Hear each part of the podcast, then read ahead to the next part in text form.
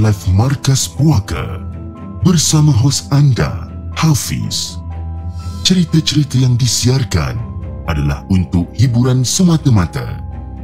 Jangan biarkan diri anda hanyut ke alam misteri.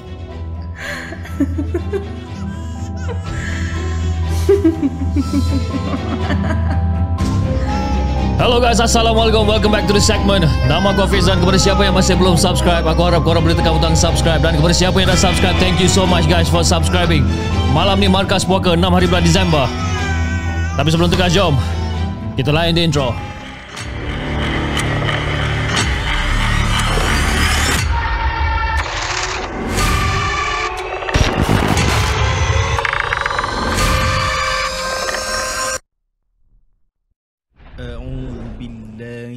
الشيطان الرجيم.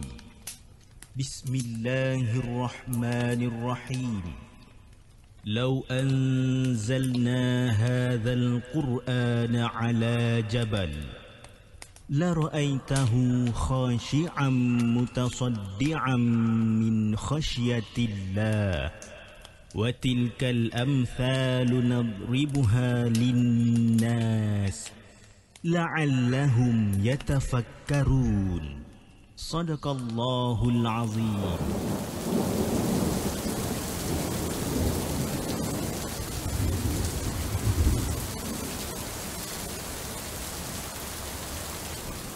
Hello guys, Assalamualaikum. Welcome back to the segment. Apa khabar guys? Uh, saya harap anda semua dalam keadaan sehat dan hari ini, 6 hari bulan Disember, bertemankan saya sekali lagi dalam satu lagi rancangan Markas Puaka di mana kita akan uh, menceritakan tentang kisah-kisah seram yang telah dihantar ke di segmen dan juga yang mana kita ambil daripada blog-blog tempatan. Jadi, sebelum kita mulakan rancangan kita untuk malam ni, saya ingin mengucapkan ribuan terima kasih kepada semua yang dah hadir pada malam ni di kedua-dua platform yang kita ada pada malam ni dan antara yang terawal pada hari ni yang orang kata show belum start lagi tapi dia orang dah ada dekat dalam ni antaranya adalah Shami Gaming, kita ada Bedazzle 07 and then kita ada siapa lagi hari ni eh? Alamak asal mouse tak gerak ni. Okey, kita ada Arif Haikal dan kita ada Image Fits, Muhammad Wazir, Nur Homid, kita ada Kak Aina selaku moderator untuk malam ni, Zombie Punk, Kasih Fina Damon, Damien eh, Damien, ah, okay. dan kita ada Yong, kita ada Nur Hidayah, and then kita ada siapa ni, uh, Alimin Hasim, dan di saluran sebelah sana kita ada Muhammad Hafiz Abdullah, kita ada Dila Zainal, Reka Dev, kita ada uh, Melissa, kita ada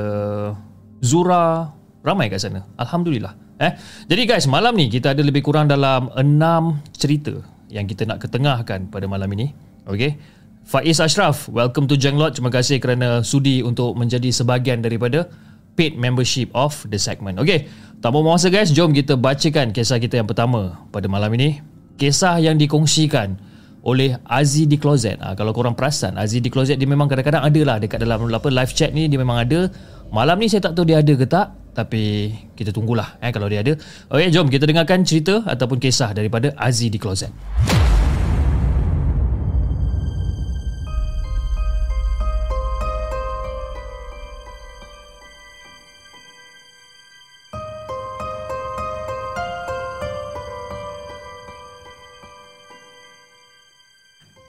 Adakah anda telah bersedia untuk mendengar kisah seram yang akan disampaikan oleh hos anda dalam Markas Puaka? Assalamualaikum kepada Hafiz dan juga kepada semua fan The Segment. Waalaikumsalam warahmatullahi Dan terima kasih Hafiz sebab sudi untuk baca kisah pertama daripada akak sebenarnya.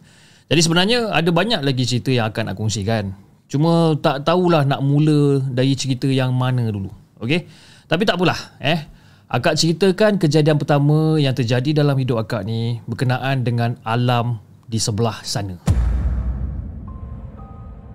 Jadi Fiz, masa tu akak umur lebih kurang dalam 19 tahun lah. Eh? Dan akak ada kenal seorang kakak angkat ni.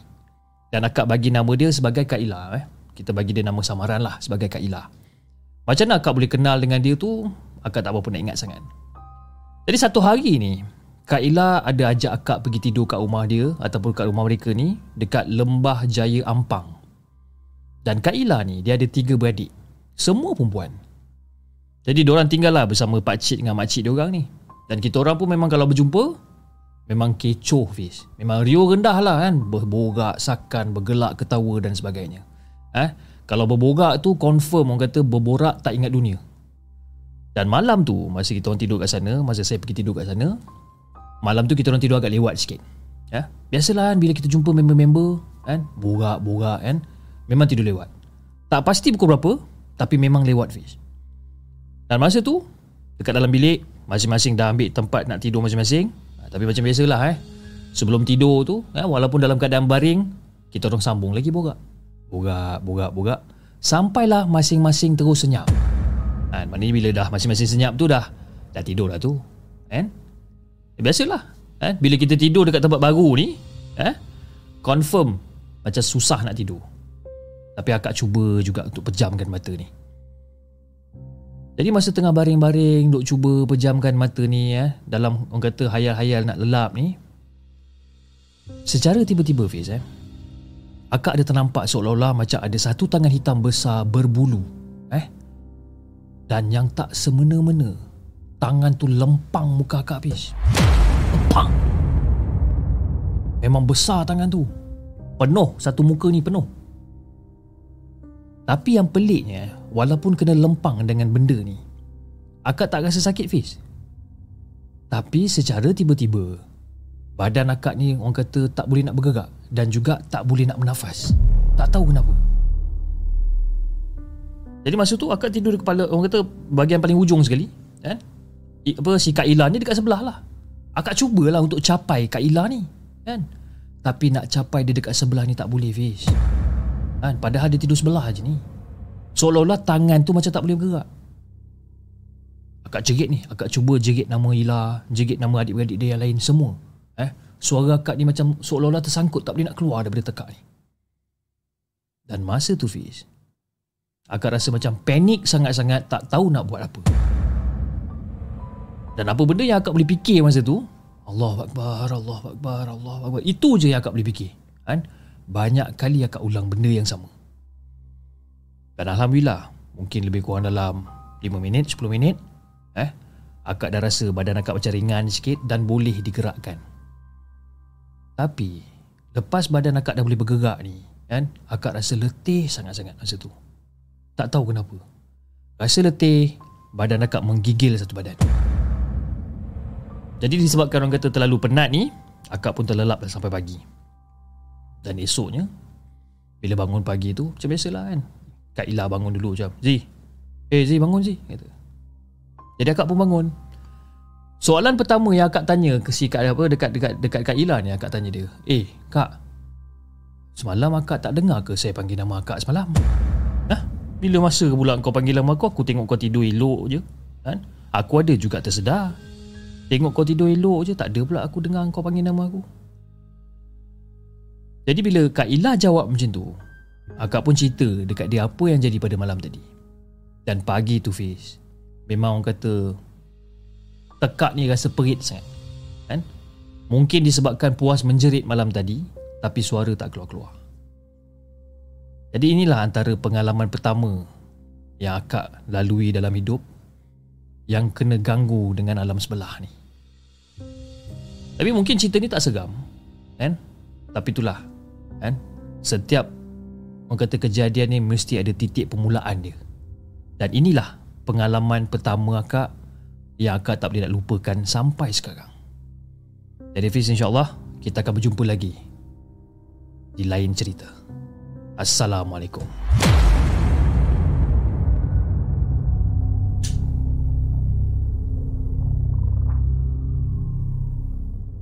Jangan ke mana-mana.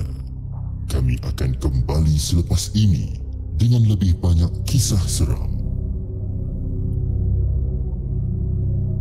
Okey guys, itu dia kisah yang pertama yang dikongsikan oleh Aziz di Closet di Lempang Tangan Hitam Berbulu.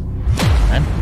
Tapi yang pelik dia dengan lempangan maut ni Lempangan maut eh Yang peliknya tentang lempangan ni kan Kak Aziz Dia tak rasa sakit ha, Cuma bila dia lah kena lempang tu Saya pun tak tahu kenapa dia kena lempang. Dia bengang tengok si Aziz ni ke apa Dia lempang muka kan? Terus tak boleh bergerak terus suara semua tak boleh keluar. Okey.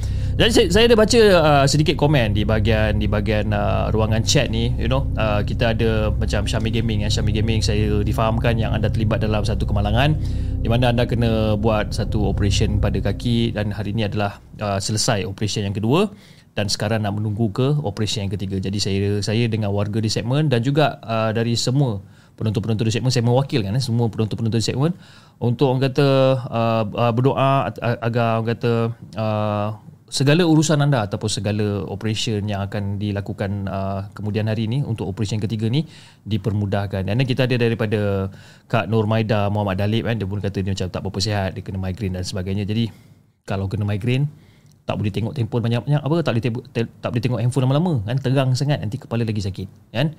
Jadi tak apa kalau kak rasa kak kak kak Normaida kalau rasa terlalu sakit kepalanya ni tutup handphone eh kita layan je live ni besok kan? Don't worry. Okay? Alright jom kita bacakan kisah kita yang kedua. Kisah yang kedua ni macam boleh tahan panjang ke ni kan? Alamak eh. dia kalau saya baca cerita-cerita panjang ni saya rasa nervous. nervous sebab takut tersesat. Okey, jom kita bacakan kisah kita yang kedua. Kisah yang ditulis ataupun dihantarkan oleh Luta. Ha, nama dia Luta. Okey, jom kita dengarkan.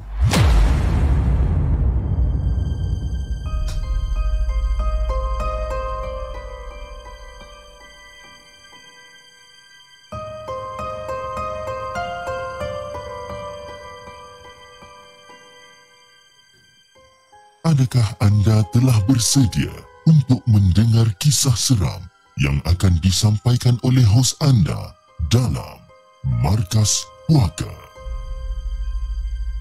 Kak Ina kata smart lah baju cip hari ni ya. Terima kasih Kak Ina. baju lama ni anda ketat pakai. Pakai baju ni dia ketat bahagian perut tapi uh, korang tak nampak perut saya tapi tak kisah lah kan. Atas okey lagi perut janam. okey.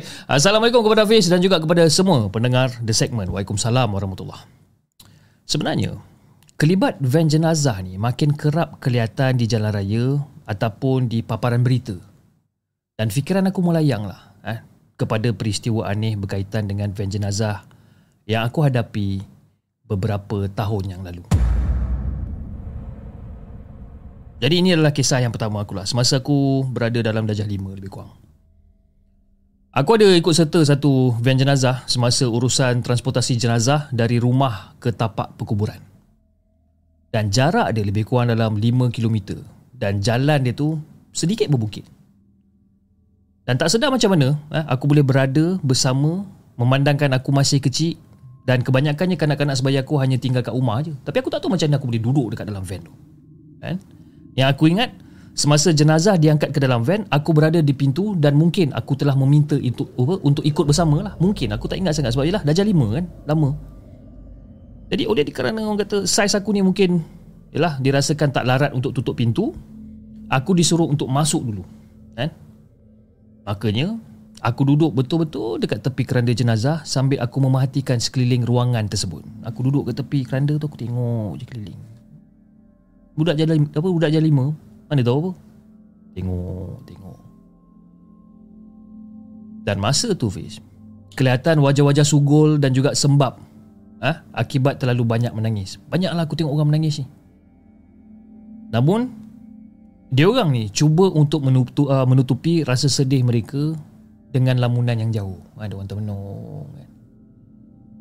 Jadi pandangan aku larikan ke deret, uh, ke deretan kenderaan yang yang follow follow daripada belakang aku tengok kan banyak kereta yang full dari belakang ni. Dan lampu isyarat kecemasan pun dipasang. Kan kita-kita belakang semua orang bagi hazard light kan. Dan aku nampak beberapa orang yang aku kenal ikut dalam konvoi tersebut. Dan masa tu Fiz Van ni dia bergerak macam agak perlahan tau Seolah-olah membawa muatan yang terlalu berat Terlalu perlahan Untuk aku yang biasa Dengan kelajuan ni Kan tapi aku diam je lah. Eh, kita dah jam lima kot. Takkan kita nak bersuara. Kan? Dan aku diajarkan eh, oleh parents aku. Eh, kalau ada orang mati, ada orang meninggal dan sebagainya, janganlah kita henti-henti untuk bacakan Al-Fatihah untuk jenazah. Sedekahkan pada jenazah. Dan kini, pandangan aku terlekat pada keranda. Dan aku tengok je keranda tu. Sambil-sambil mulut aku ni terkumat kamik lah untuk baca Al-Fatihah. Jadi aku sorotkan kembali semua kenangan aku dengan arwah ni. Riak muka arwah ni sangat garang. Tapi arwah ni adalah seorang yang sangat baik hati. Seorang yang cool, yang relax, chill. Eh? Kalau kita kenal dia dengan lebih rapat, dia memang orang kata cool head ni orang lah. kan dan dia juga disayangi oleh semua orang yang mengenali dia ni jadi tengah aku tengah tengok kanda tengah pandang sambil-sambil baca Al-Fatihah kan? Sedang aku ralit dalam kenangan tu tiba-tiba bunyi satu dentuman yang sangat kuat yang menghentikan aku daripada dalam rumah kerbang dan bunyi itu bunyi itu datangnya daripada atas van. Dan aku pun macam terus lah Kita secara automatik bila dengar bunyi macam ni Kita macam terus lah pandang ke atas kan. Tapi macam Tak ada apa-apa pun Dan tak lama kemudian Van tersebut berhenti bergerak sebelum sampai Sebelum sempat selesai mendaki bukit tu lah Dan kita orang terdiam masa tu Semua orang terdiam dekat dalam van jenazah ni Kan Seorang pun tak berani nak tanya apa-apa pun And then apa yang aku nampak? Pemandu van ha, turun dan memaklumkan bahawa enjin tak dapat nak dihidupkan. Dan mereka memutuskan untuk menunda van tersebut sehinggalah ke tanah perkuburan. Jadi Fi nak dijadikan cerita disebabkan you know, laluan yang berbukit ni ha, benda tu memang agak sukar lah. Susah ha, nak tunda van ni susah. Kereta tunda pula rosak dan sebagainya kan dan selepas itu kita orang semua di belakang van jenazah diarahkan untuk turun daripada van tu. Jadi aku sempat lah. Aku sempat berjalan mengiringi beberapa ketika sebelum aku ikut menumpang kereta yang paling belakang sekali. Dan malam tu Fiz, aku rasa macam panjang sangat. Tak tahu kenapa. Banyak yang dalam fikiran aku tapi tak ada siapa pun untuk aku bercerita maupun aku nak bertanya. Kan? Macam-macam benda aku fikir ni. Jadi Fiz Walaupun aku menaiki kereta Paling belakang sekali eh, Aku antara yang terawal Yang sampai dekat tanah perkuburan ni. Dan jenazah tu pun Tiba tak lama kemudian Dan upacara pengebumian pun Berlangsung sehinggalah Lewat tengah malam. Tapi serius Fiz Malam tu aku rasa macam Panjang sangat. Tapi yang pelik dia Fiz eh. Lepas dah selesai urusan orang kata pengebumian ni Enjin van tu dapat hidup pula Kan? Jadi bila enjin van tu dapat hidup Driver van tu terus Laju meluncur keluar dan tinggalkan tempat tu Jadi masa tu aku balik lah Aku balik Dan semua persoalan aku hilang macam tu je Macam-macam benda yang aku nak tanya Macam-macam benda yang aku rasa macam Aku perlu tahu Tapi benda tu hilang daripada ingatan aku Pengalaman tu orang kata macam terlalu unik kan? Dan orang yang tak dapat menyaksikan takkan dapat faham keadaan aku masa tu. Aku simpan cerita ni, aku kunci cerita ni dengan sangat-sangat rapi. Jadi fast forward beberapa tahun ke hadapan, aku tengok cerita filem Munafik. Dan babak mereka dalam van jenazah tu seolah-olah macam membuka balik memori aku ke malam tersebut. Sama Eh? Babak dia sama lebih kurang. Cuma tak ada babak orang kata yang van terbalik tu lah. Memang tak ada. Dan aku cuba bertanya balik tau. Dengan beberapa orang yang turut serta pada malam tu. Tapi semua diam je. Terus. Eh? Tak jawab langsung soalan-soalan aku. Al-Fatihah untuk arwah. Dan semoga semua amalan beliau ni diterima oleh Allah. Dan itu adalah kejadian aku yang pertama lah. Jadi yang kedua pula ketika ni masa tu aku belajar dekat Shah Alam. Kisah ni pendek je Fiz. Eh? Berlaku dekat atas uh, Lebuh Raya dalam perjalanan pulang ke kampus bersama kawan satu kos dengan aku ni lah. Dan kita orang betul, uh, bertolak daripada Kedah ke Selangor selepas waktu asar menaiki kereta M. Okay? Jadi biasalah bila kita bawa kereta bergilir-gilir lah kita orang memandu uh, dan mengambil gilir, apa mengambil giliran untuk rehat kan kadang-kadang ialah daripada Kedah nak ke Selangor jauh pun kan bawa mungkin dalam satu jam lebih tu kita tukar driver dan sebagainya walaupun orang kata merehatkan diri dekat kerusi penumpang eh aku selalu cakna dengan jalan. Aku perasan ada satu van jenazah yang sama-sama menuju ke arah yang sama. Situasi yang biasa dekat atas lebuh raya kan? Dan kita orang tetapkan untuk berhenti solat dekat sebuah penghentian masa tu dan terus menyambung perjalanan semula tanpa membuang masa. Dan kita berhenti dekat arena masa tu, lepak kejap, kan, ambil ambil nafas sikit, ambil angin sikit. Pergi solat, eh, minum, makan dan sebagainya. Dan kita orang continue balik jalan masa tu. Tapi kali ni, masa nak continue balik perjalanan kita orang, aku ambil alih aku ambil alih pemanduan dan rakan aku pula duduk dekat tempat penumpang dan dia terus tidur.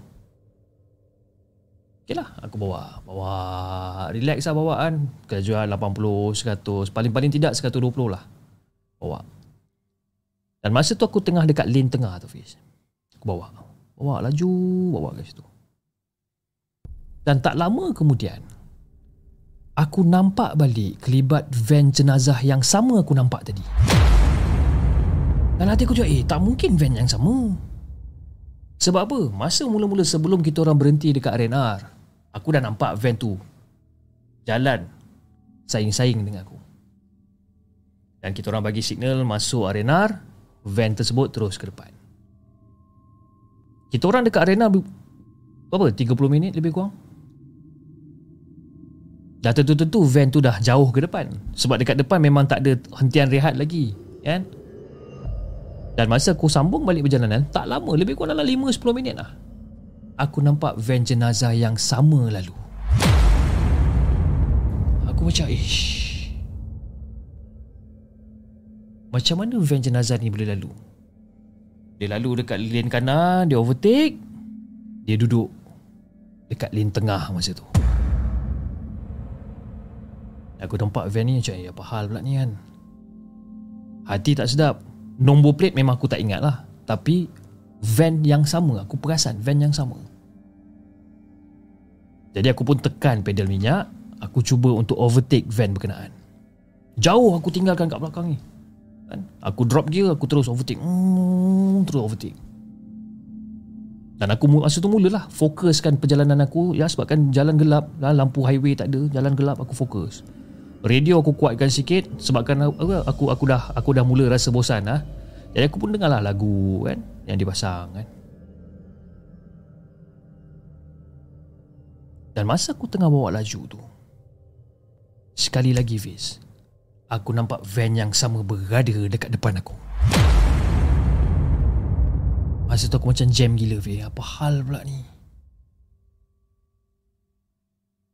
Dan bila aku tengok betul-betul Nampak pemandu van tu pun macam bosan tau. Kan? Nampak pemandu van tu pun macam bosan. Tak apa. Kali ni Aku cuba overtake lagi sekali. Tapi masa aku nak overtake Makin laju aku tekan Ataupun pedal minyak aku ni Lagi laju van jenazah tu gerak. Cik, apa hal pula ni ya? Aku tak give up. Aku terus cuba sedaya upaya aku untuk Overtake dia lagi sekali. Aku overtake Dan aku duduk dekat depan dia. Aku nak tengok Apa benda yang van ni nak buat sebenarnya. Aku bawa dekat lane tengah 100, 110 dekat lane tengah Van tu follow belakang rapat dia. Rapat follow. Dan tak lama kemudian Van tu bagi signal ke kanan Dan dia nak overtake aku lagi sekali. Okay Dan masa dia overtake aku kali ni Masa dia lintas sebelah aku Fiz Apa yang aku nampak dekat van tu adalah jelas bayangan putih dekat tingkap belakang van berkenaan. Aku nampak jelas. Dan position ataupun nak bagikan gambaran kepada Hafiz dan juga kepada semua penonton di segmen. Bayangan yang aku nampak dekat tingkap belakang tu, dia membelakangi tingkap. Duduk tegak lain macam masa tu. Dan secara tiba-tiba, bayangan putih tersebut ataupun susuk tubuh bayangan putih tersebut menoleh ke belakang dan pandangku masa tu Fiz. Dan masa tu perasaan aku ni orang kata dah bercampur pelik, bercampur takut. Dan hati aku cakap eh ini tak boleh jadi ni. Ini memang tak boleh jadi. Jadi aku biarkan dulu van tu kan, Aku perlahankan kenderaan aku Aku biarkan van tu jauh ke depan. Dan masa aku perlahankan kenderaan aku Kawan aku mula sedar Eh jauh eh bro Kau apa hal ni? Ha? Tengah-tengah highway gelap-gelap ni Bawa slow dia macam ni. Ha? Eh tak ada benda bro. Kau Dah bangun lah Atau bangun nak tidur lagi? Tak adalah Kau Bawa slow sangat Aku pun dah puas tidur. Apa cerita tu? Bawa slow-slow. Tak ada bro Tadi masa Kau ingat tak eh, Sebelum kita berhenti Dekat arena tadi tu Kita ada nampak Satu van jenazah. Kau ingat tak? Ah, Apa? Tak ada. Masa kita keluar balik daripada arena tu Van jenazah tu ada kat depan kita. Aku overtake. Dan lepas aku overtake Van tu masih berada kat depan. Dan kali ketiga Ataupun kali terakhir Masa aku nak overtake dia tu Aku duduk dekat depan dia. Dan masa dia overtake balik Aku nampak ada benda kat tingkat belakang bro. Jadi aku ceritakan. Aku kabarkan pada member aku ni Mengenai kejadian tu. Kan? Daripada A sampai Z aku ceritakan ke dia. Lepas tu Yalah mak Biasalah kan kawan tengah tidur. Kan? Tiba-tiba bangun dengar pula cerita-cerita macam ni. Biasalah dia Biasalah. Kau ni bro. Kau kau mengantuk ni Kau penat ni. Benda lah. Bukan-bukan lah kau ni. Mepik lah kau ni. Kan Nah Masa dia cakap macam tu Aku dah bagi tahu dia dah Yang aku biarkan van tu ke depan. Kan? Dah lah bro. Kau meripik lah. Mana ada tu Kalau van tu kat depan ke depan Tantang van jenazah lain ke apa Tak ada bro. Tak sampai 2 minit Fiz eh? Van yang sama Overtake kita orang lagi sekali.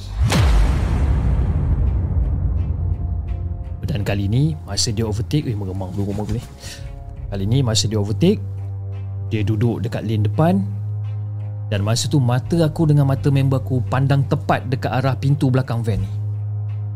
Dan kita orang nampak kelibat yang sama dekat pintu belakang van tengah memahatikan kita orang memandu.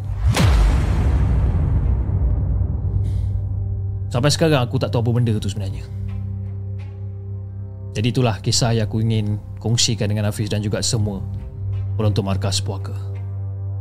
Assalamualaikum.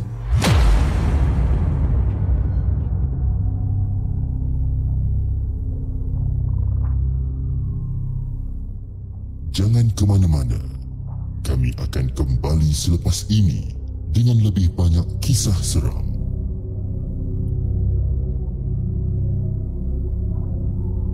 Itu dia guys, kisah yang dikongsikan oleh Luta dengan kisah dia yang berjudul Pengalaman Menaiki Van Jenazah. Ha, itu masa pengalaman masa Dajjal 5. Dan yang yang kedua tu dia punya cerita tentang you know, ketika dalam perjalanan pulang ke kampus Shah Alam. Ha. kan dia bila bila penceritaan dia macam ni dia ada overtake overtake overtake saya teringatkan cerita pada Volkswagen kuning ha, dekat Lebuh Raya Karak di mana memang uh, sentiasa kita dimomokkan uh, dengan uh, keberadaan uh, Volkswagen kuning yang akan overtake tengah-tengah malam. Dan bila kita overtake dia dia akan overtake balik. Kan tiba-tiba dia ada lagi dia ada lagi. Kan dia dia ada vibe yang sama lebih kurang. Cuma dia dia adalah van jenazah. Van jenazah aku tak tahan tu. Kan seram. Okey jom kita bacakan kisah kita yang seterusnya. Uh, Kak Ina dia kata kalau nampak van jenazah auto seram. Kan saya uh, kalau katalah saya nampak van jenazah lalu kat mana-mana eh kat kawasan rumah ke kat highway ke apa saya tak seram. Cuma saya rasa takut. Takut sebabkan apa tau? Uh, kita lari konteks sikit untuk malam ni. Takut bukannya sebab apa tau? Takut disebabkan Yelah kita tahu diri kita ni amal kita banyak mana kan? Uh, ibadat kita ni banyak mana. Kita tahu kita diri sendiri kita tahu kan? Dan satu hari nanti kita akan duduk dekat dalam tu juga kan? Badan kita ni akan dibawa ke tempat destinasi terakhir kita kan. Jadi every time saya nampak van jenazah ni saya macam ish benda tu dia akan macam mengisafkan lah sebenarnya kan. Jadi sama-sama lah eh kita perbaiki diri kita eh untuk orang kata uh, bersiap sedialah dengan kehidupan kita di di di, di masa yang akan datang nanti kan. Okey jom kita bacakan kisah kita yang ketiga untuk malam ni. Kisah yang dihantarkan oleh Katrina. Fu nama Katrina. Okey jom kita dengarkan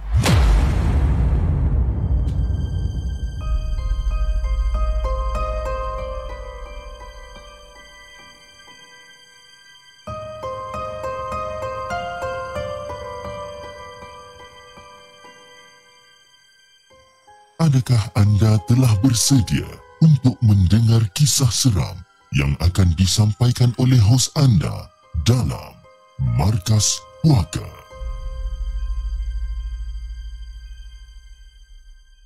Salam sejahtera saya ucapkan untuk Abang Hafiz dan juga kepada semua penonton Markas Puaka. Salam sejahtera. Sebelum itu, ingin saya perkenalkan uh, serba sedikit tentang diri saya ni. Saya ni merupakan lepasan sekolah menengah di salah satu sekolah kluster di Sarawak dan sedang menunggu keputusan tawaran UPU. Jadi di kesempatan ini izinkan saya untuk menceritakan sebuah kisah benar yang dialami oleh penduduk kampung saya pada beberapa tahun yang lepas.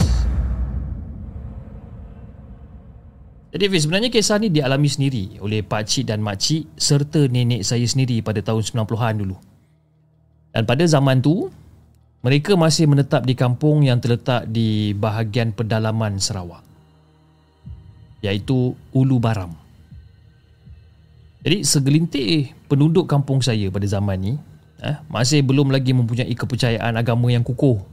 Eh, seperti sekarang ni kan orang tak ada orang kata percaya pada agama kan dan masih lagi mengamalkan kepercayaan agama pagan hanya segelintir je yang orang kata dah menganuti uh, meng, menganuti agama Kristian. Hanya segelintir je kan orang-orang kat situ. Dan kisah ni pula diceritakan oleh ibu saya sendiri yang pada waktu tu baru menginjak dunia remaja. Dan kejadian hitam berlaku sewaktu seorang nenek yang tinggal beberapa pintu selang daripada rumah uh, rumah kita orang meninggal dunia disebabkan penyakit. Dan untuk untuk pengetahuan Hafiz dan juga semua penonton di segmen, rumah kami ini adalah rumah macam rumah panjang lah. Kan? Jadi seperti biasalah bila ada kematian dan sebagainya, ha, orang kampung akan berkumpul ha, dan bekerjasama untuk upacara pengembumian nenek tersebut. Tapi ada satu benda yang pelik terjadi sewaktu pak cik saya dan orang kampung yang lain dalam perjalanan untuk menanam mayat nenek tersebut. Okey. Masa dalam perjalanan tu, ah, ha, orang tengah bawa keranda ramai-ramai lah masa orang-orang zaman-zaman dulu kan, zaman-zaman orang kampung kan, bawa keranda nenek tu ramai-ramai. Dan keram, keranda nenek ni secara tiba-tiba bergoyang-goyang. Dia bergoyang dan juga macam ada getaran sedikit dekat dalam keranda tu tau. Dan akan terdengar ada satu suara yang halus. Seolah-olah merayu untuk keluarkan diri dia daripada keranda tersebut.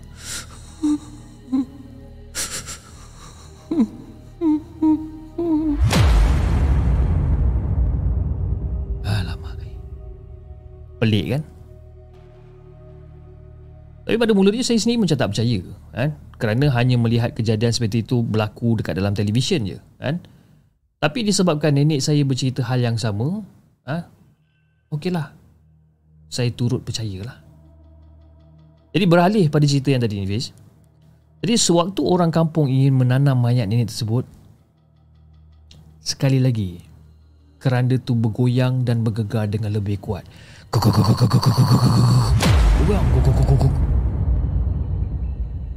dan orang kampung masa tu terkejut tau dengan peristiwa tersebut kerana tak pernah lagi ada kejadian yang macam tu berlaku dekat kampung kita orang ni. Dan cuaca pada hari tu sangat gelap dan hujan mula turun sedikit demi sedikit. Ha? Makin lama makin lebat, makin lama makin lebat. Dan mujurlah eh, ada seorang daripada orang kampung sempat untuk menangkap gambar kejadian tersebut. Okey.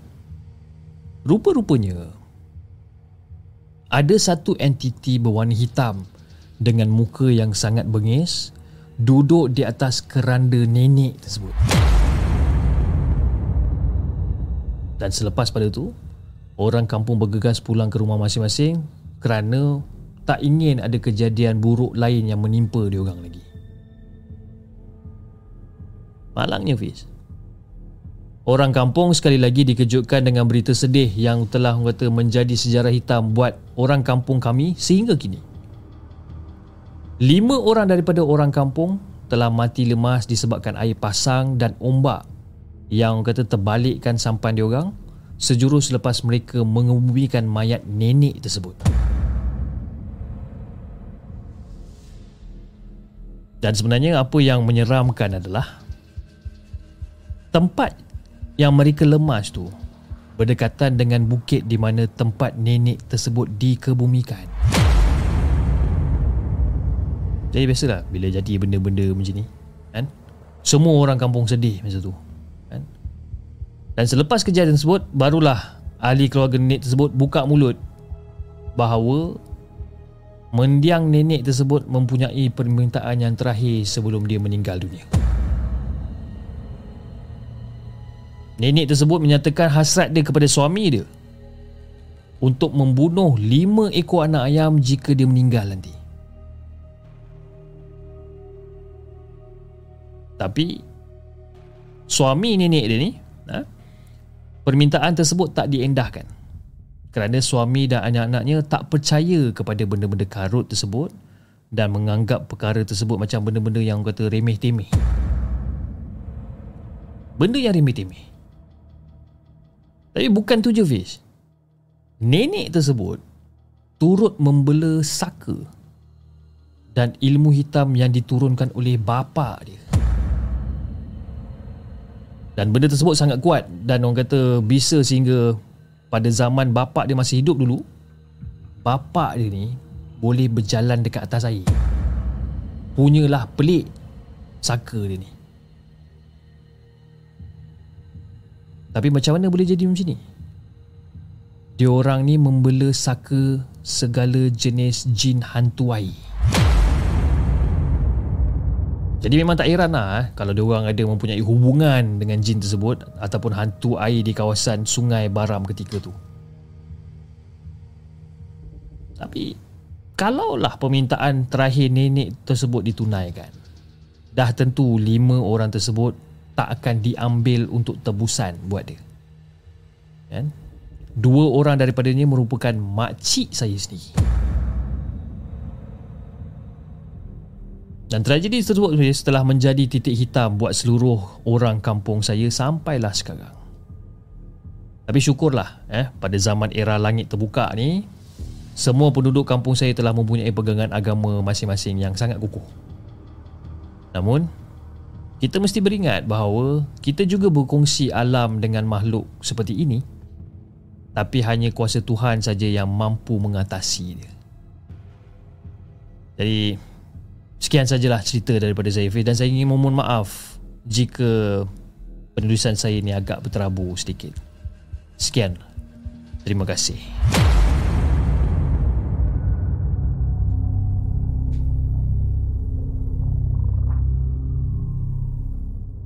Jangan ke mana-mana. Kami akan kembali selepas ini dengan lebih banyak kisah seram.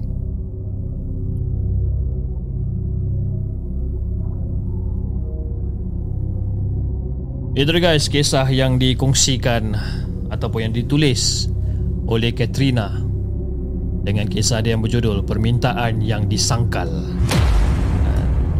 Jadi mungkin ni ada kena mengena dengan apa yang nenek dia minta kan nenek dia ialah dia dah pesan dekat suami dia cakap you know kalau aku nak mati nanti kan dah sayang kalau saya nanti nak pergi meninggal dunia Tolong korbankan lima ekor anak ayam ya.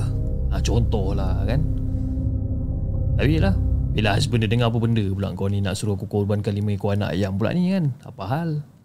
Jadi husband dia pun buat tak tahu Buat tak reti Sebabkan apa? Tak percaya dengan benda-benda Ataupun kepercayaan karut ni kan? Dan menganggap benda tu Kata macam remeh-temeh. Jadi mungkin disebabkan benda tu Tak dapat Lima ekor anak ayam ni jadi jalan yang kedua ataupun jalan yang paling senang adalah untuk korbankan lima orang dengan terbalikkan sampan orang dan mati lemas. Ha. kan. Anyway, Syamil, Syamil, Syamil ada kat mana sekarang Syamil? Syamil sekarang berada di hospital ataupun dah discharge ke macam mana? Kan? Kalau masih berada di hospital, katil sebelah ada orang ke tak ada? Kalau tak ada orang, Jaga-jaga. Di malam-malam. Syami.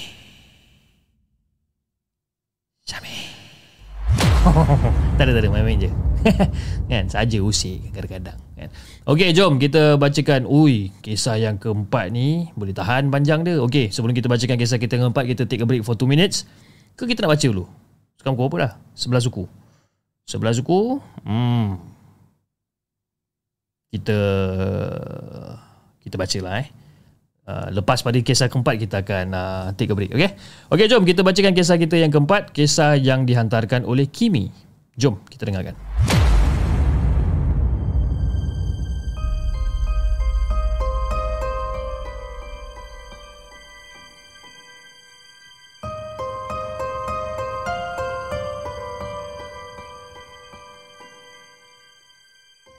Adakah anda telah bersedia untuk mendengar kisah seram yang akan disampaikan oleh hos anda dalam Markas Puaka?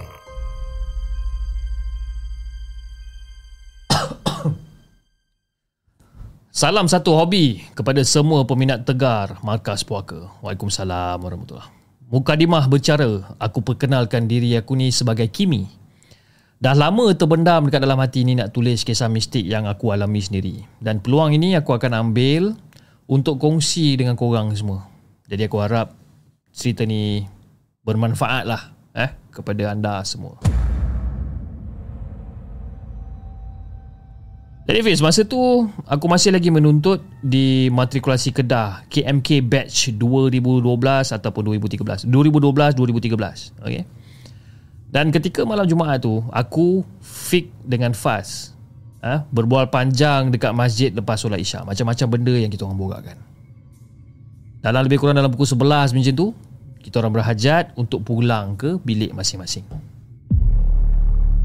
Jadi Fiz, masa tengah nak melangkah kaki keluar daripada masjid ni Kita orang terserempak dengan Ustaz Lan masa tu. Jadi oleh disebabkan besok tu cuti Ustaz Lan mem- uh, meminta tolong uh, meminta tolong kami tiga orang untuk ronda. Uh, ronda cegah maksiat dekat sekitar kawasan KMK ni. Uh, kita orang ni bila dapat ronda cegah maksiat ni bis tak ada cerita banyak lah. jadi tanpa membuang masa kita orang pun terus melakukan apa yang disuruh. Bermula daripada hujung bangunan pusat sumber dan makmal komputer dan bermulalah dengan kawasan menuju ke mesin ATM kerana salah seorang daripada kami menghajat untuk menggunakan mesin ATM tu. Jadi masa tengah nak pakai kat situ, betul tiba-tiba si Faz ni macam, eh, kau nampak tak apa benda kat atas tu? Dekat tepi pintu tu ada apa? Sambil-sambil dia menudingkan jari ke atas arah bangunan. Ke arah atas bangunan, sorry. Ke arah atas bangunan. Dan ketika kami sedang melalui kawasan ATM tu lah, kan, tengah jalan pergi kawasan ATM, eh, cik, eh, eh, Tu tu tu tu kau nampak tak apa benda dekat atas tu? Jadi masa tu aku dengan Fit tengok atas. Masa kita orang tengok atas, kita orang pun macam gelingkan kepala, uh, gelingkan kepala sebab tak tahu apa benda yang Faz ni nampak sebenarnya. Sehingga kan membuatkan mata si Faz ni macam terbeliak besar. Eh, kau nampak tak apa benda kat atas tu? Tu tu tu tu. Kan? Macam benda kau ni. Mana ada apa-apa? Dan secara tiba-tiba Fiz Pintu eh, pintu tersebut terhempas kuat ke dinding sehingga terkejut besar kita orang ni. Kerbang! Kan? Bila jadi macam tu, tegak bulu roma ni. Yalah, waktu tu kita orang tiga orang je. Kan? Kita orang tiga orang je yang masih merayau dekat kawasan KMK ni dengan keadaan yang kata yang sunyi sepi, berlatar belakangkan sedikit cahaya lampu jalan ni. Eh boleh bayangkan lah, tiga orang jalan sorang-sorang tiga orang ni ronda nak cari ha, cegah maksiat katanya. Mungkin ketika kejadian, kejadian tu hanya aku seorang je yang tahu anugerah Allah berikan pada Faz ni kan? Sehingga kan membuatkan mata dia kadang-kadang tak berlapiskan hijab kan?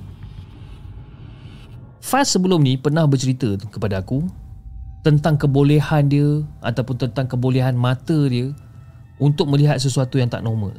Tapi makin lama makin pudar bila dia dah meningkat dewasa. Dia pernah ceritakan aku hal ni. Cuma sesekali, ha, sekali-sekala kebolehan dia ni Datang tak kira tempat Tak kira waktu ha, Macam sekarang Macam apa yang terjadi sekarang ni lah Jadi disebabkan Aku malas nak layan perasaan masa tu Aku terus melangkah ke hadapan Meninggalkan Fik dan juga Fas Di belakang Menuju ke anjung Dewan Kuliah Yang terletak tak jauh daripada situ. Dan ketika sampai dekat situ Fokus aku menangkap laju eh? Fokus aku menangkap laju bunyi seakan-akan meriah Dengan suasana pelajar yang tengah macam seolah-olah ada discussion ni. Kan? Eh rajin betul budak-budak Matrix ni kan? Yalah kalau tak perform Alamatnya memang kena tendang lah Kan Tapi Fiz Sangkaan aku ni Meleset sama sekali Bila aku melangkah masuk ke anjung dewan tersebut.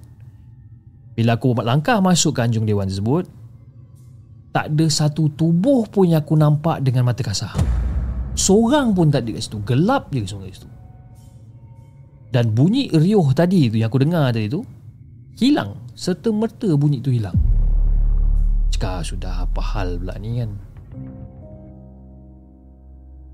Macam ada benda yang tak kena ni. Jadi tanpa membuang masa Terus aku lari Aku dapatkan si Fik dengan si Faz kat belakang. Dan Masa diorang nampak aku ni macam Termengah-mengah kan, Berlari ni. Jadi si Fik dengan Faz pun macam Eh kau ni apa hal ni bro? Ha? Termengah-mengah berlari ni Apa benda kau ni? Tapi masa tu aku tekad Fiz.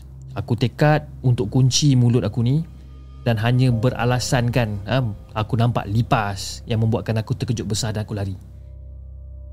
Aku saja create alasan macam tu. Eh tak ada tak ada tak ada benda Tak ada benda aku aku aku nampak lipas tadi. Asyik kau tahulah lipas terbang. Aku tak boleh lah lipas kan? Tu lah Eh jom jom jom jom. Tak ada benda kat lewan kuliah jom lah kita gerak pergi tempat lain pula. Aku suruh dia orang terus melangkah meninggalkan dewan kuliah ni kan oleh kerana kawasan ni yalah aku dah aku dah check tak ada siapa-siapa kan tapi melihat raut wajah si Faz ni seakan-akan dia ni dapat menangkap apa yang tersembunyi di sebalik muka aku yang kata masam mencuka ni. Si Faz ni macam seolah-olah dapat agak lah apa benda yang jadi ni. Jadi Fizi jadikan cerita disebabkan orang kata dah penat berjalan ni kita orang memperlahankan langkah ketika sampai di kawasan bangunan Cubic Lecture sambil menarik nafas yang separuh hilang ni kan? Sampai-sampai macam Eh kita lepak jap Penat lah. Jauh kita nak jalan ni Nak pusing satu sekolah ni kan? Aduh penat lah. Dan masa tu aku Fik dengan Faz sepakat Untuk akhiri jelajah kita orang ni ha, Ataupun untuk akhiri jelajah tawaf KMK ni Selepas melihat jam yang hampir masuk pukul 12 Eh bro Ni jam dah pukul 11.40 Aku rasa kita jalan Kita ronda kat sini Sampai pukul 12 lah maksimum eh. Sampai pukul 12 maksimum kalau tak ada apa kita balik lah. Eh? Jadi diorang pun setuju lah. Tapi Fiz Debaran tu eh Debaran tu bermula Ketika melangkah keluar daripada kawasan kubik lecturer ni. Sebab apa tau? Aku Fik dengan Faz Tiba-tiba terdengar bunyi seritan panjang mencakar Sehingga kan membuatkan telingaku berdesing dan menghentikan langkah kita orang bertiga ni. Dengar. Dengar bunyi cakaran kuat gila pis bunyi cakaran ni. Bila kita orang dengar, kita orang macam oh, tutup telinga sekejap. Aduh, weh bro, korang, korang dengar tak apa benda yang aku dengar ni? Cakap tu. Korang dengar tak apa benda yang aku dengar ni? Dan bila aku tengok muka dia orang, macam dia orang pun dengar juga, dia orang angguk faham benda ni. Aku cubalah Pizan Aku cuba untuk pujuk hati aku ni Mengatakan bahawa bunyi tu mungkin datangnya Daripada geseran tayar lori trailer dekat luar. Mungkin. Kan? Tapi Fiz Sangkaan aku ni meleset sama sekali. Sebab apa? Ternyata ketika kita orang menoleh ke belakang Pintu bilik Ahu dah terbuka luas dengan terang bercahaya. Tiba-tiba. Lepas tu si Fik pun buka audio macam Oh bunyi geseran tu datang daripada sendal busi pintu ni Kau dah, dah, dah sirik kat tanah ni. Tak perasan pula aku tadi ada orang masuk. Lepas tu si Faz pun jawab Eh bro. Pintu bilik dah tertutup rapat ni kan Mesti ada orang gatal tangan nak buka juga kan? Aku tak tahulah apa hal eh. Padahal tadi kita lalu tutup pintu ni kan? Siapa yang buka pula ni? Dan aku menjawab dengan orang Eh Jom kita terkejar jom tengok. Manalah tu kuat ada orang lari masuk dalam tu terkejut sebab kita nak kita nak kita nak spot check ke apa kan? Manalah tu ada orang merendak ke apa dalam tu kan? Kok broman ke apa ke kita tak tahu. Jom kita pergi tengok. Eh tak payah bukan kerja kita. Jom lah kita belah. Si Fas ni jawab Eh jom lah kita belah Eh kan Ustaz dah cakap tadi Kan kita ni ha? Buat rondaan cegah maksiat ni Jom lah kita tengok apa benda kat dalam tu Kan kok ada dua berduduan ke apa dalam tu Mana kita tahu Eh tak payah bro Jom lah Bukan kerja kita lah Jom jom jom lah jadi bila fast berkali-kali suruh kita belah, okey lah. Kita orang macam okey lah, whatever lah, jom lah kita belah. Kan? Jadi sewaktu menuruni anak bukit melepasi kawasan tempat letak kereta, ha, jauh sedikit daripada bilik Ahu ni, ha, Fas dengan nada gemuruh menyuruh kita orang toleh ke belakang. Dan sekali lagi, tangan dia lurus terpaku tunjuk dekat arah bilik Ahu tu. Kimi, Fik. Kau nampak tak apa benda yang berdiri dekat depan bilik Ahu tu? Kau nampak tak apa benda yang tengah berdiri kat depan tu? Jadi bila kita orang nampak benda kat depan tu macam Astaghfirullahalazim. Apa benda yang kita orang nampak kat depan bilik Ahu tu? Ha? Sebujur objek berbentuk kepala manusia dengan rambutnya yang panjang ikan mayang kat depan tu Fiz Nampak benda tu betul-betul dekat depan bilik aku Kepala je yang kita orang nampak. Rambut panjang.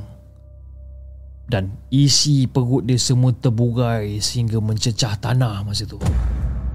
Apa lagi? Bila kita nampak benda ni Kaki aku seakan bergerak dengan sendiri Fiz Fokus aku hilang tak ke mana. Kedua-dua kaki aku ni macam dah lembik. Aku jar, apa aku aku gagahkan diri aku juga untuk berjalan lurus ni. Kan nasib baiklah aku kata masih lagi berbaki kesedaran dalam hati aku ni. Ha? kalau tak dah lama aku pingsan kan kat situ. Dan masa ni aku dah pasang seribu langkah ni kan? Seribu anak langkah tinggalkan dorang-dorang ni kat belakang. Ah lantaklah apa nak jadi jadi pergi mampus. Ha? yang penting aku keluar jauh daripada kawasan tu. Jadi tertinggallah dekat belakang aku ni Fik yang masih tercari-cari daripada mana arah yang ditunjukkan oleh si Faz ni. Si Fik ni macam tak nampak. Macam apa benda kau tunjuk aku ni Faz? Ah, apa benda? Kan? Dan secara tiba-tiba si Fik ni bagaikan hilang arah dan terus lari laju dan cuba untuk potong aku dekat depan meninggalkan Faz yang masih tegak dekat belakang Si Faz ni terpaku kan Jadi bila kita orang Bila aku Dengan si dengan si Fik ni dah lagi Si Faz yang masih tegak berdiri kat belakang ni Dia pun tunggu sulit Weh korang jangan lari kan Nanti kejap lagi dia perasan lah. Oi. Hai. Bukan aku yang nak lagi Kan? Masalahnya benda tu secara spontan bis Kan? Dan tak tahu macam mana aku dengan Fik berhenti dan kita orang jalan balik dekat-dekat dengan si Faz ni walaupun kita tahu benda tu kat situ. Dan benda tu masih lagi berada dekat depan bilik Ahu tu. Dan tiba-tiba si Faz perlahan dia cakap aduh bro. Dia dah perasan. Benda tu perasan dengan kehadiran kita orang ni Akhirnya berjaya jugalah kita orang tiga ni berjalan dengan agak laju meninggalkan kawasan tersebut. Walaupun jauh daripada pandangan tapi orang kata you know, menggigil badan ini masih belum boleh hilang lagi. Dan ketika dah sampai dekat penghujung pintu masuk asrama lelaki eh, jiran blok aku sambil kedua-dua tangan dia memegang botol kosong uh, barangkali macam nak nak nak isi air lah. Kan? Jiran blok aku ni bawa botol kosong kita orang pun jerit dekat jiran Woi lari lari lari lari lari. Tanpa banyak soal? Jiran blok aku yang bawa botol kosong ni pun Turut berlari bersama dengan kita orang Naik ke bilik asrama masing-masing. Jadi Bila dah sampai kat situ Fast bergerak lah. Fast terus gerak ke, ke bilik dia Tanpa banyak soal. Manakala aku Membatalkan hajat aku untuk balik ke bilik sendiri dan aku ikut fak, uh, Aku ikut Fik Untuk balik ke bilik dia. Jadi bila dah sampai dekat bilik Fik ni Akhirnya Aku boleh menarik nafas lega sikit Fiz. Kan? Ya, bilik dia bila masuk dalam bilik dia macam ah, bunyi riuh rendah lah budak-budak dekat bilik dia kan dengan rakan-rakan yang belum tidur. Jadi lega lah sikit. Jadi si Fik dia capai komputer riba dia untuk cuba tenangkan fikiran dia sambil buka Facebook kan. Manakala aku ni masih lagi diam membisu ni ha, dekat satu sudut dekat dalam bilik dia ni. Tak ada sepatah pun kata-kata yang mampu keluar daripada mulut aku ketika tu. Aku diam je kat situ. Sedikit demi sedikit aku cuba ha, Aku cuba untuk lupakan apa yang terjadi pada malam tu. Sikit-sikit aku cuba untuk lupakan. Sedar tak sedar, bila aku tengok jam, dah pukul 2.30 pagi lah. Jadi dengan perasaan yang sedikit tenteram ni, aku minta diri untuk balik ke bilik aku sendiri. Eh, Fik. Aku gerak balik bilik dulu lah eh. Aku jumpa kau esok lah. Eh? Dan masa tu, fikiran aku dah kembali normal lah. Kan? Dan aku baru teringat pesan Umi. Eh? Iaitu pesan mak aku untuk mengamalkan bacaan ayatul kursi ketika menghadapi apa-apa musibah sekalipun. Jadi masa dalam orang kata dalam perjalanan aku balik ke bilik aku ni, ha, mulut aku ni tak henti-henti baca ayat kursi sampailah dekat bilik. Jadi bila sampai kat bilik, habis aku pulas pintu oh, tombol pintu ni. Alangkah terkejutnya, ah, ha, bilik aku ni gelap gelita. Cakap aduh, Member aku ni balik Kelantan besok kan Eh member aku ni balik Kelantan besok cuti Allah Akbar. Aku seorang-seorang kat situ Fiz Kalau nak patah balik pergi bilik Fik Memang tak lah. Jauh bilik dia ni kan? Aku lebih selesa tidur dekat bilik sendiri. Tapi sekarang ni Nak masuk bilik sendiri Aku masuk seorang-seorang. Ah, tak apalah.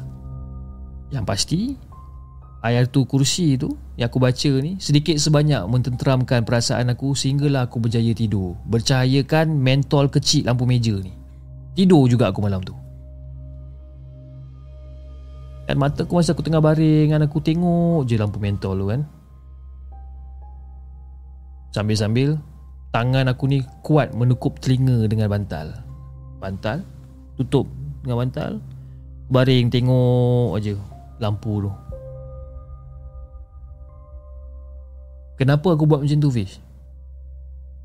Sebab malam tu aku tidur ditemani oleh bunyi-bunyi apa bunyi-bunyi cakaran seolah-olah mahu mencabut keluar tingkat bilik yang ada sekarang ni. Bunyi cakaran yang kuat Fish aku dengar. Aku belum mampu lagi nak toleh ke belakang sebenarnya. Kan? Bantal aku tutup, Aku tengok je dekat meja tu kan Belakang aku ni tingkap ya. Tengok je Dan dalam hati aku ni mengatakan Ada sesuatu Yang seolah-olah macam tengah baring dengan aku Berkongsi katil dengan aku Jadi nak dipendekkan cerita Keesokannya tu ha, Selepas solat jemaat Aku tercari-cari si Faz ni yang belum aku nampak sepanjang hari ni. Mana aku pergi Sifat ni? Aku pergi bilik dia. Aku pergi bilik dia. Alangkah terkejutnya aku bila aku nampak dekat sisi dia ni, rakan sebilik dia masih lagi terkumat kamit membaca Yasin dekat sebelah Sifas ni. Terketar-ketar tubuh badan Sifas ni ditutupi dengan kain selimut disebabkan demam. Cakap, ya apa hal pula Sifas ni kan? Menggigil-gigil yang macam Mamat ni. Member siap baca Yasin lagi Eh apa hal ni Tapi aku tak nak tanya banyak Aku gantikan rakan sebilik dia Untuk baca Yasin oh, apa, Untuk baca Yasin dekat Sifas ni Supaya dia kembali Pulih semangat dia ni. Baca, baca, baca, baca. Jadi seminggu berlalu Baru Faz buka mulut cerita pada aku dengan Fik. Apa yang terjadi pada malam tu sebenarnya Fiz Eh hey guys. Aku minta maaf lah. Ha, Menyusahkan korang kan? Tapi itulah aku demam tu Kau kenapa Faz? Kau okey ke tak ni? Tak Kau ingat tak minggu lepas Ah, Kau ingat tak Apa yang jadi kat kita minggu lepas Ah, Ingat kenapa Tak ada lah Kan minggu lepas aku balik apa aku balik bilik seorang-seorang. Bila aku balik bilik seorang-seorang, masa aku tengah tolak tutup pintu bilik aku ni, kan? Dan aku betul baring kat katil. Habis tu, masa aku baring kat katil, aku dapat rasakan tiba-tiba macam ada angin tau. Ada angin mencelah masuk daripada ruang pintu bilik. Dan benda tu Walaupun aku tak nampak Tapi aku dapat rasakan genggaman dia pada lengan aku Dan juga leher aku Dia cekik aku Dan buat aku terbaring dekat atas katil. Aku dapat rasakan benda tu guys. Dan tak lama kemudian Benda tu Adalah penanggal. Rupa-rupanya yang cekik aku tu bukan tangan dia bro. Dia tak ada tangan bro. Benda-benda yang berseligat tu lah Jerut leher aku ni bro. Tekankan aku atas katil Weh kau biar betul Faz Takkan aku nak tipu pula benda-benda macam ni bro? Muka benda tu tua ha? Pipi dia cengkung ke dalam. Ha? Darah-darah tu Masa malam tu aku nampak Darah-darah yang mengalir dekat celah-celah usus dia tu. Menitik-nitik bro darah-darah dia ni. Dan benda tu pun memang tahu yang aku dapat tengok dia Tapi apa yang membuatkan dia naik angin?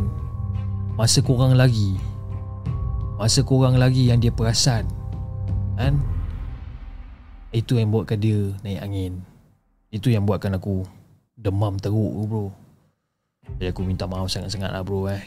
Aku aku tak nak susahkan korang tapi itulah. Aku memang tak dapat lupakan lah muka dia macam mana dan baru bila bila si Faz cerita macam ni baru aku macam oh. Baru aku perasan dekat tingkap bilik Faz ni seakan-akan macam ada lendiran-lendiran tau. Masa aku datang untuk jenguk si Fas ni pada pada keesokan harinya tu aku datang aku jenguk dia yang tiba-tiba kawan dia baca Yasin tu. Aku perasan tingkap-tingkap bilik dia ni macam seolah-olah macam berlendir-lendir jadi itulah antara kisah yang aku nak kongsikan dengan Hafiz dan juga semua penonton di segmen persoalan dia sekarang ni apa benda yang mengganggu tempat kita orang ni eh apa benda yang mengganggu tempat dia ni ha? sampaikan dia marahkan sangat Wallahu alam. Sekian. Terima kasih.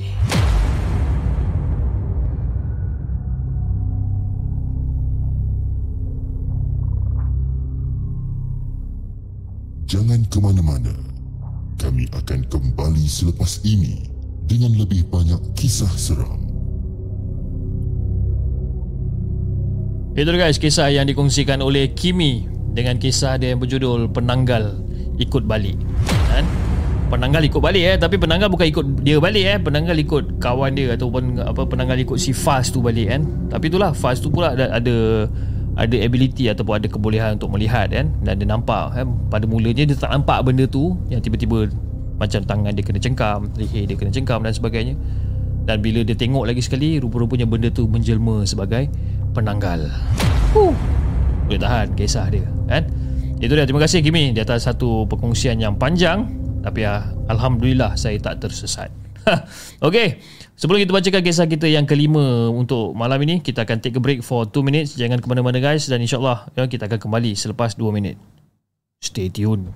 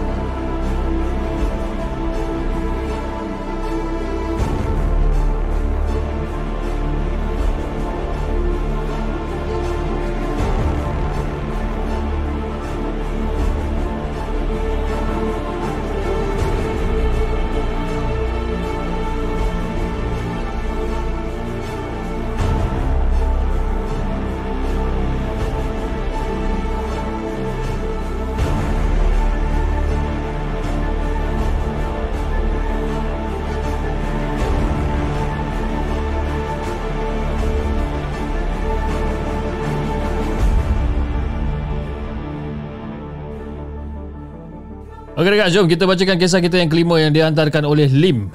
Jom kita dengarkan.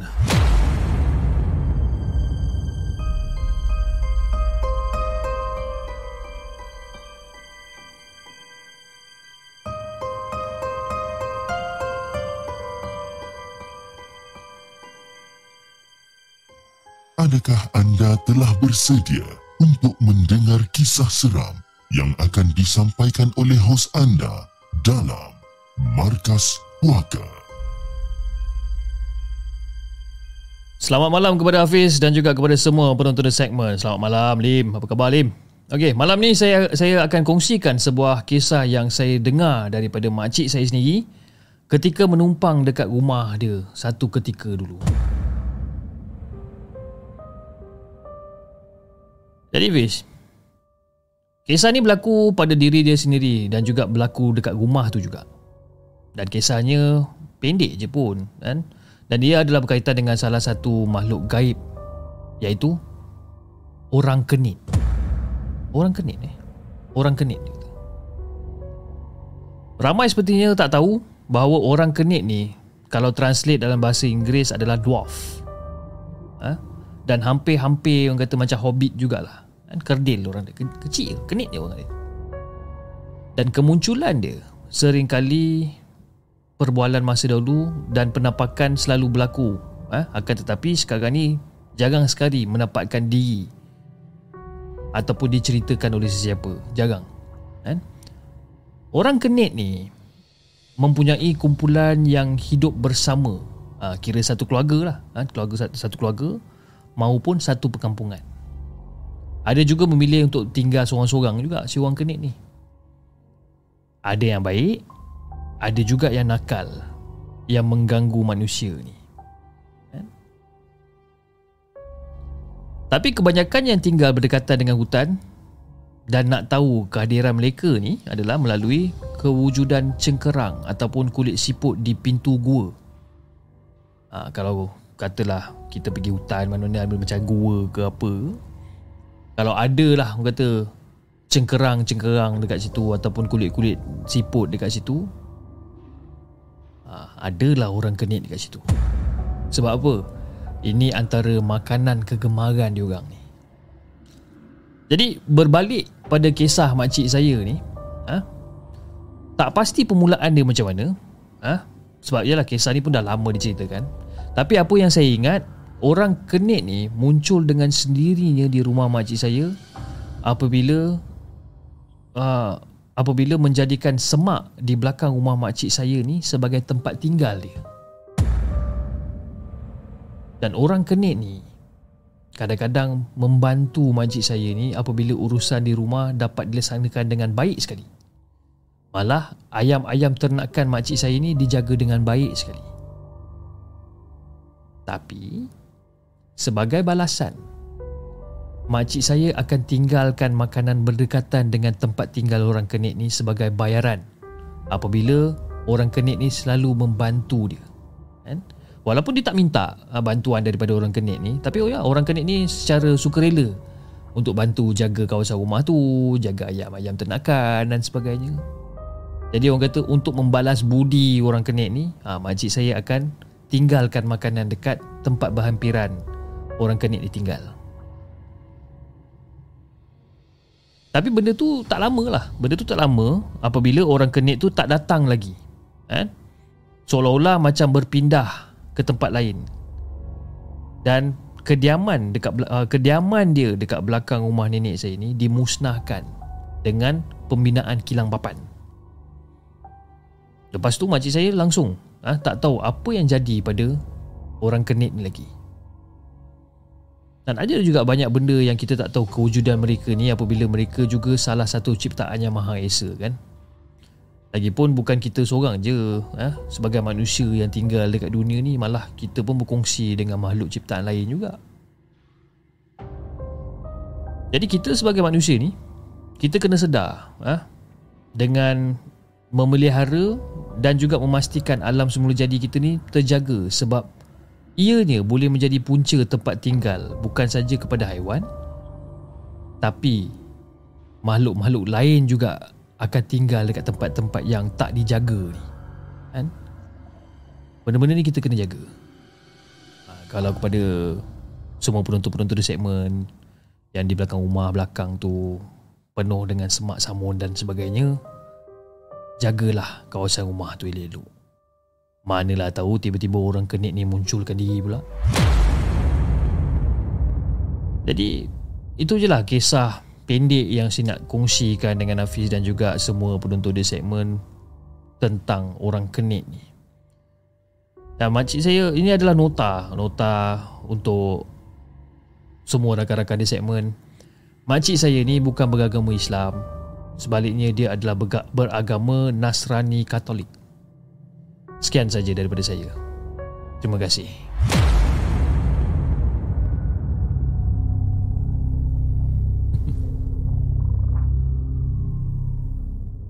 Jangan ke mana-mana. Kami akan kembali selepas ini dengan lebih banyak kisah seram. Okay guys, itu dia kisah yang dikongsikan oleh Lim dengan kisah dia berjudul Orang Kenit. Saya pun baru first time dengar Orang Kenit ni kan. Tapi bila saya bayangkan balik cerita Lim kan uh, Orang kenit tu duduk belakang rumah makcik dia kan Lepas tu terkedek-kedek jalan Bagi ayam makan Jaga tenakan dan sebagainya Rasa macam comel lah kot. Mungkin comel. Kan, Sebab apa dalam kepala otak saya ni Orang kenit ni lah macam apa yang kita tengok dekat dalam TV lah kan. Cerita Lord of the Ring ke apa Yang Hobbit yang semua kecil-kecil tu kan. Tapi tak tahulah macam mana rupa orang kenit ni sebenarnya Dia pun tak menceritakan. Okay dia kata uh, kita ada message ataupun ada chat daripada Muhammad Mimi eh. Dia kata serius muka chip malam ni kan? Serius ke? Saya pun tak tahu. Sama saya nak buat muka macam mana saya pun tak tahu. Kan? Nah takkan nak buat muka je oh, macam tu tak boleh kan? Bila kita baca cerita seram kita muka kena serius sikit kan? Takkan kita baca cerita seram kita nak senyum kan? Tak seram jadi dia kan? Dia jadi dia jadi kelakor. Susah kan?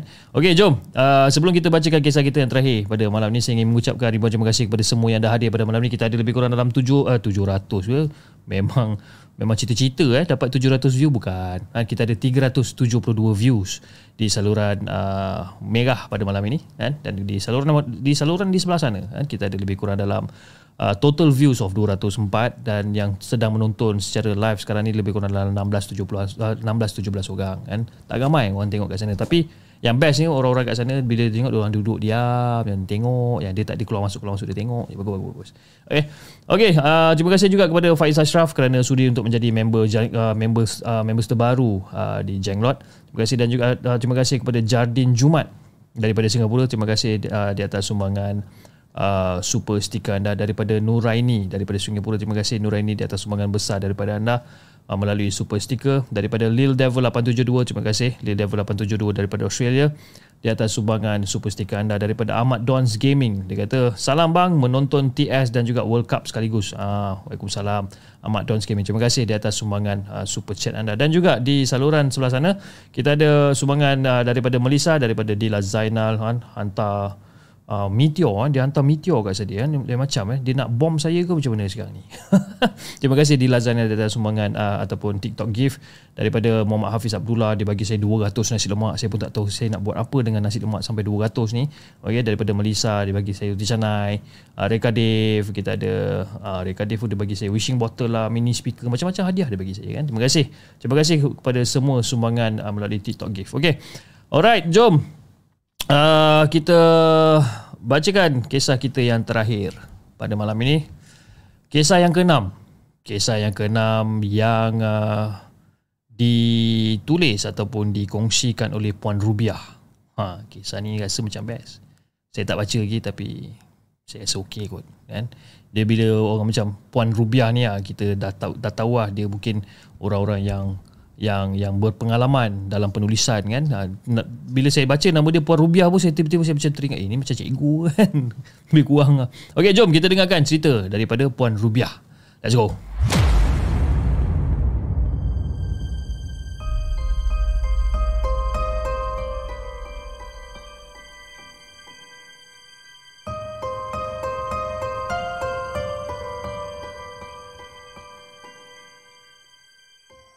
Adakah anda telah bersedia untuk mendengar kisah seram yang akan disampaikan oleh hos anda dalam Markas Puaka?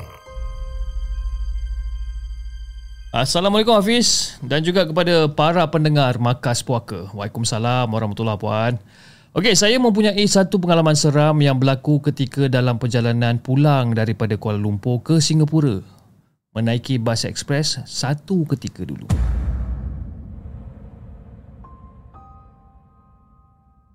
Masa tu, saya bersama anak saya menaiki bas ekspres yang berlepas dari Puduraya sekitar pukul 11.30 malam. Dan setelah kami berada di KL selama 4 hari melancong bersama keluarga kat sana jadi it's about time for us to go back to Singapore. Jadi pada malam tu tak ada banyak penumpang yang menaiki bas. Yalah maklumlah ketika tu adalah musim ha, tiba-tiba saya punya OBS ni buat hal pula kan. Okay Again kan pada malam tu tak adalah orang kata banyak sangat penumpang yang menaiki bas ya maklumlah ketika tu adalah uh, penghujung musim cuti pertengahan tahun dan hujan telah turun dengan lebat sekali Fiz. Dan menyebabkan keadaan sangat sejuk di dalam bas yang sememangnya yalah dah berhawa dingin tambah pula dengan hujan lebat confirm-confirm sejuk dalam tu. Jadi saya ni cuba untuk lelapkan mata saya supaya dapat mengisi masa dalam perjalanan. Kan? Tapi tak boleh nak lelapkan mata tak tahu kenapa. Kan? Sedangkan Anak saya ni sempatlah berdengkur kan, Terpesuk dekat kursi dia Tengok anak saya tidur Allah sedapnya dia tidur kan Saya nak tidur ni tak boleh Dan kira-kira beberapa jam kemudian Bas telah singgah di perhentian Paguh Untuk selama setengah jam kat situ Jadi masa tu Semua penumpang bergegas ke medan selera untuk makanan apa untuk makan ringan kan minum air, makan roti dan sebagainya. Jadi saya pun panggil lah anak saya yang masih nyenyak tidur ni, cakap, "Dek. Dek. Dek, dek bangun dek." Kan? Supaya dia menemani saya ke tandas sebab saya ni memang jenis seorang yang penakut. Kan? Jadi nak bagikan gambaran Fiz Tandas awam dekat Paguh ni Terletak jauh di pinggiran perhentian tu. Ah, Dan keadaan sunyi masa tu. Kan? Tambahan pula bila dah sampai dekat tandas awam tu lampu luar tandas tu dia seolah-olah macam berkelip-kelip.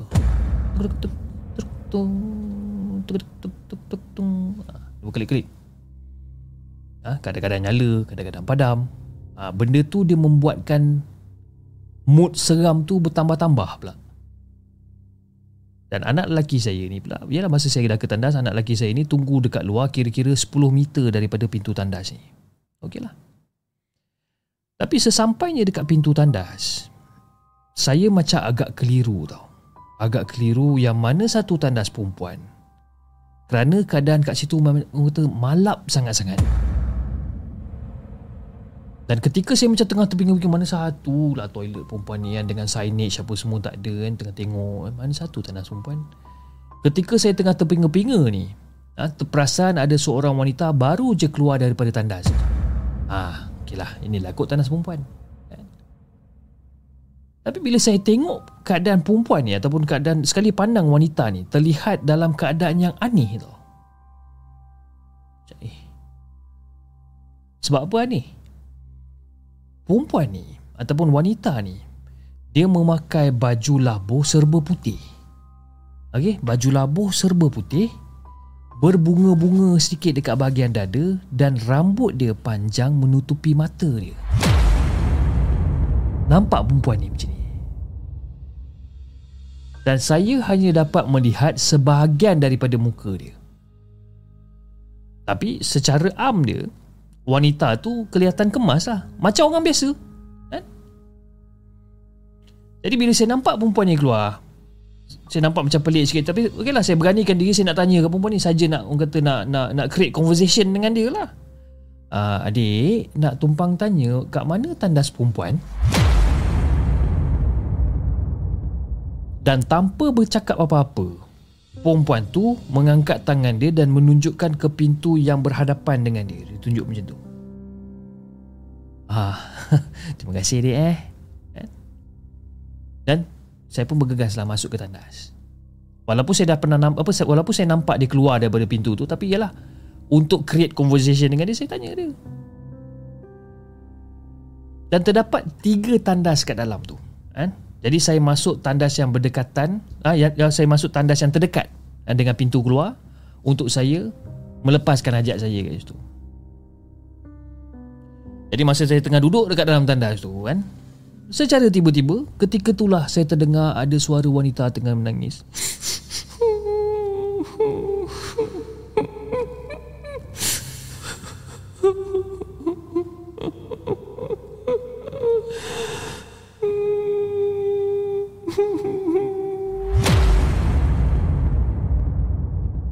Bunyi suara wanita menangis ni halus je tau.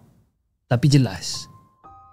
Seolah-olah suara tu datangnya daripada bilik tandas bersebelahan dengan tandas saya.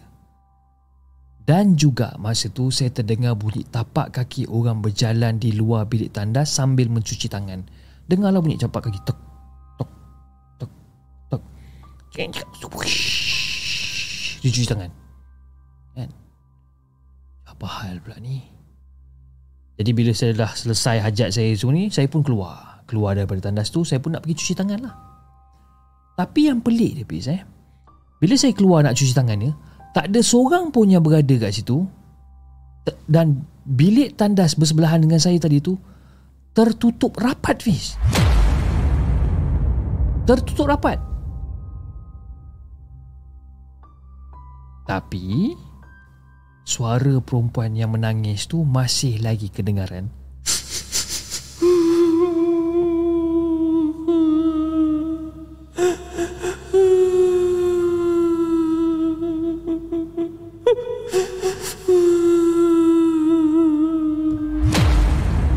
Makin lama makin kuat. Jadi disebabkan saya sangka yang ada orang dalam kesusahan, saya pun beranilah kan diri untuk ketuk pintu tandas tu. Tak tak tak tak tak. Dek, kenapa nangis-nangis ni, Dek? Ada apa-apa yang boleh saya tolong ke? Tak tak tak tak tak tak. Tak tak tak tak tak. Adik?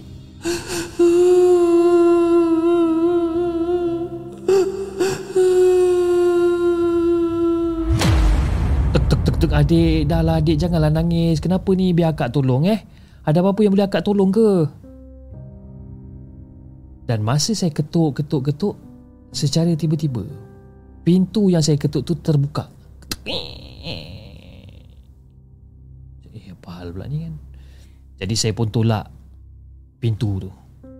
Bila saya tolak pintu tu Alangkah terperanjatnya saya Fiz Dekat dalam tu langsung tak ada orang.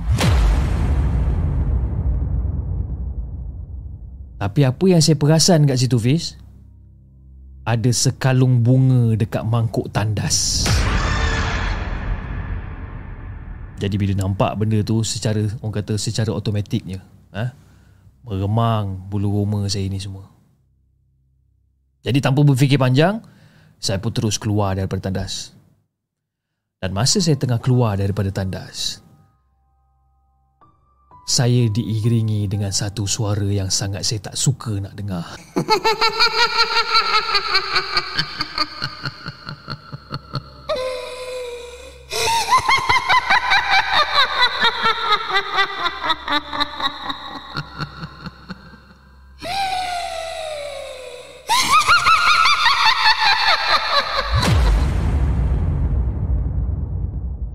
Dan suara tu memang kuat datangnya daripada dalam tandas.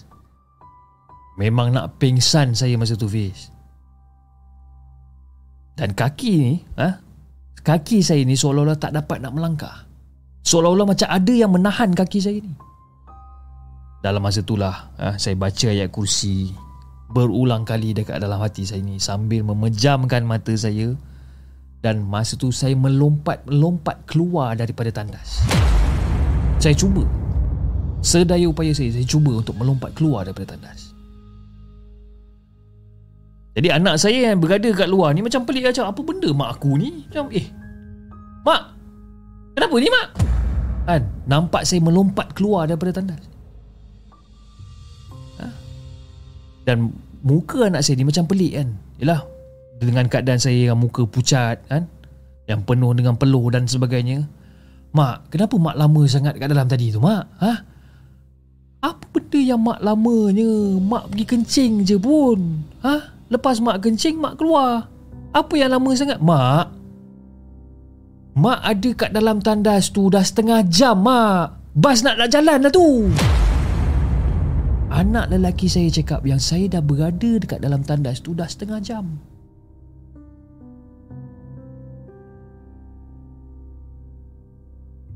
Jadi saya macam eh Takkanlah mak setengah jam kat dalam Ya mak Mak setengah jam kat dalam tu Tu ha. Bas tu dah nak jalan dah Bas tengah tunggu mak tu ha. Jomlah kan terlepas pula Jadi dalam keadaan kelang kabut tu Saya pun okey lah ha, Pimpin tangan anak saya balik Saya pun terus pergi ke bas tu balik Jadi dalam perjalanan tu Barulah saya terfikir Tentang apa benda yang berlaku ha? Wanita yang wanita tadi yang saya ketemu Yang yang keluar daripada tandas ha? Yang menunjukkan pintu tandas tu bermakna dia baru saja keluar daripada tandas lelaki. Dan sekalung bunga yang saya jumpa dekat dalam tandas kosong tadi. Dan baru saya teringat sekalung bunga yang saya jumpa dekat dalam tandas tu corak bunga dia tu adalah bunga yang sama yang dipakai oleh wanita yang berjubah putih itu tadi. Yang terdapat bunga dekat dada tu, itulah bunga yang sama yang saya nampak dekat mangkuk tandas tu. Yalah, katakanlah saya buang air kecil, takkanlah sampai setengah jam. Rasa lebih kurang dalam lima minit je pun. Eh, seram masa tu. Dan secara tiba-tiba, Pak, Mak, Mak cepat mak. Dah nak turun ni mak. Bawa pasport mak. Kita dah sampai dekat immigration JB dah ni mak. Kata anak saya Yang terpinga dengan kelakuan apa Dengan kelakuan aneh saya ni. Ha, Dah sampai eh. Mak tak kira. Lain kali Kalau mak nak pergi tandas kat pagoh tu Kau ikut mak sampai masuk dalam ya Anak saya tengok muka saya ni macam pelik. Cakap Mak cakap apa ni mak? Cerita pasal tandas tadi dah lama Mak dekat pagoh kot. Kan? Apa benda yang mak fikir ni? Dan masa tu anak saya dah jadi dah jadi semakin bingung dah. Tapi dalam keadaan dia apa dalam keadaan dia bingung ni Dia sempat lagi lah mengganggu kan. Tanda setujulah kan? Dan masa tu jam menunjukkan lebih kurang dalam pukul 6 pagi macam tu. Tapi Fiz Walaupun saya dah turun dekat immigration, saya dah cop pasport dan sebagainya. Telinga saya ni masih lagi tengyang-nyang, Fiz. Terngiang-ngiang dengan suara tangisan, dengan suara...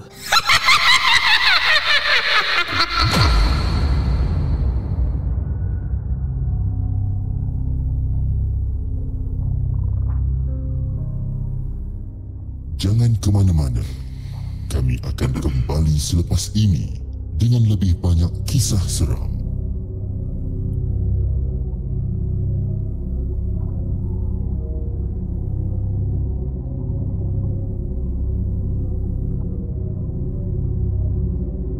Itu dia guys kisah yang dikongsikan oleh Puan Rubiah. Ha, aku dah agak dah ini mesti cerita-cerita ala-ala macam cikgu punya cerita kan. Cara penulisan dia pun ha, dia membawa kita ke dalam dunia dia semasa di penghentian pago. Eh cerita daripada Puan Rubiah tentang cerita dia yang berjudul Jumpa Langsui di Pagoh. Ah, Langsui eh. Hei. Tapi itulah tandas saya saya saya tak saya tak tahu macam mana rupa bentuk tandas pagoh ni eh. tapi daripada uh, daripada penceritaan dia saya dapat membayangkanlah situasi tersebut kan, dengan keadaan dia yang kelang kabut dekat situ kan terjumpa satu orang keluar daripada tandas kan dia ingatkan orang biasa kan rupanya bukan kan terima kasih kepada kakak becok di atas uh, satu sumbangan yang besar daripada anda. Dia kata mengilai satu kali please. Saya dah mengilai dah dua kali saya mengilai malam ni kan. Sakit tak kau oh, wow sakit. Kan? Okey uh, jam telah menunjukkan pada pukul 12 tengah malam. 12.03 to be exact. Uh, dan insyaallah kita akan berjumpa lagi pada hari esok pada jam 11 malam. Kalau tak silap saya besok hari apa besok hari Rabu eh? Ya ke besok Rabu? Yes yes. Besok hari Rabu kita akan jumpa pada pukul 11 malam sebab ya kebiasaannya pada hari Rabu akan uh, bersiaran pada pukul 11 malam. Okey dan insyaallah uh, dengan lebih banyak kisah-kisah seram yang kita akan kongsikan eh, bersama dengan anda. Saya minta maaf kepada anda semua yang mana terkejut eh, tiba-tiba dengar saya mengilai malam-malam ni pukul 12 malam dengar mengilai dan sebagainya. Kalau terbawa masuk ke dalam mimpi, saya minta maaf sangat-sangat. Tapi kalau katalah terbawa masuk dalam mimpi, jadi muka saya yang mengilai. Ha, tak adalah takut sangat kan. Muka cip kot. Okey apa kan? Okey, saya rasa itu saja guys untuk malam ni. Uh, kepada saluran di uh, sebelah sana, saluran uh, hitam. Eh. Uh, jangan lupa tap-tap love dan follow akaun Markas Poker dan anda di saluran merah. Kan? Jangan lupa like, share dan subscribe channel The Segment. Dan insyaAllah kita akan jumpa lagi on the next coming episode. Okay? Assalamualaikum.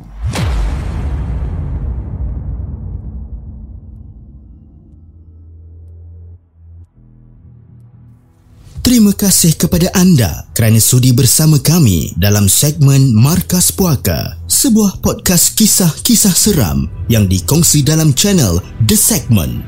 Sehingga kita berjumpa lagi.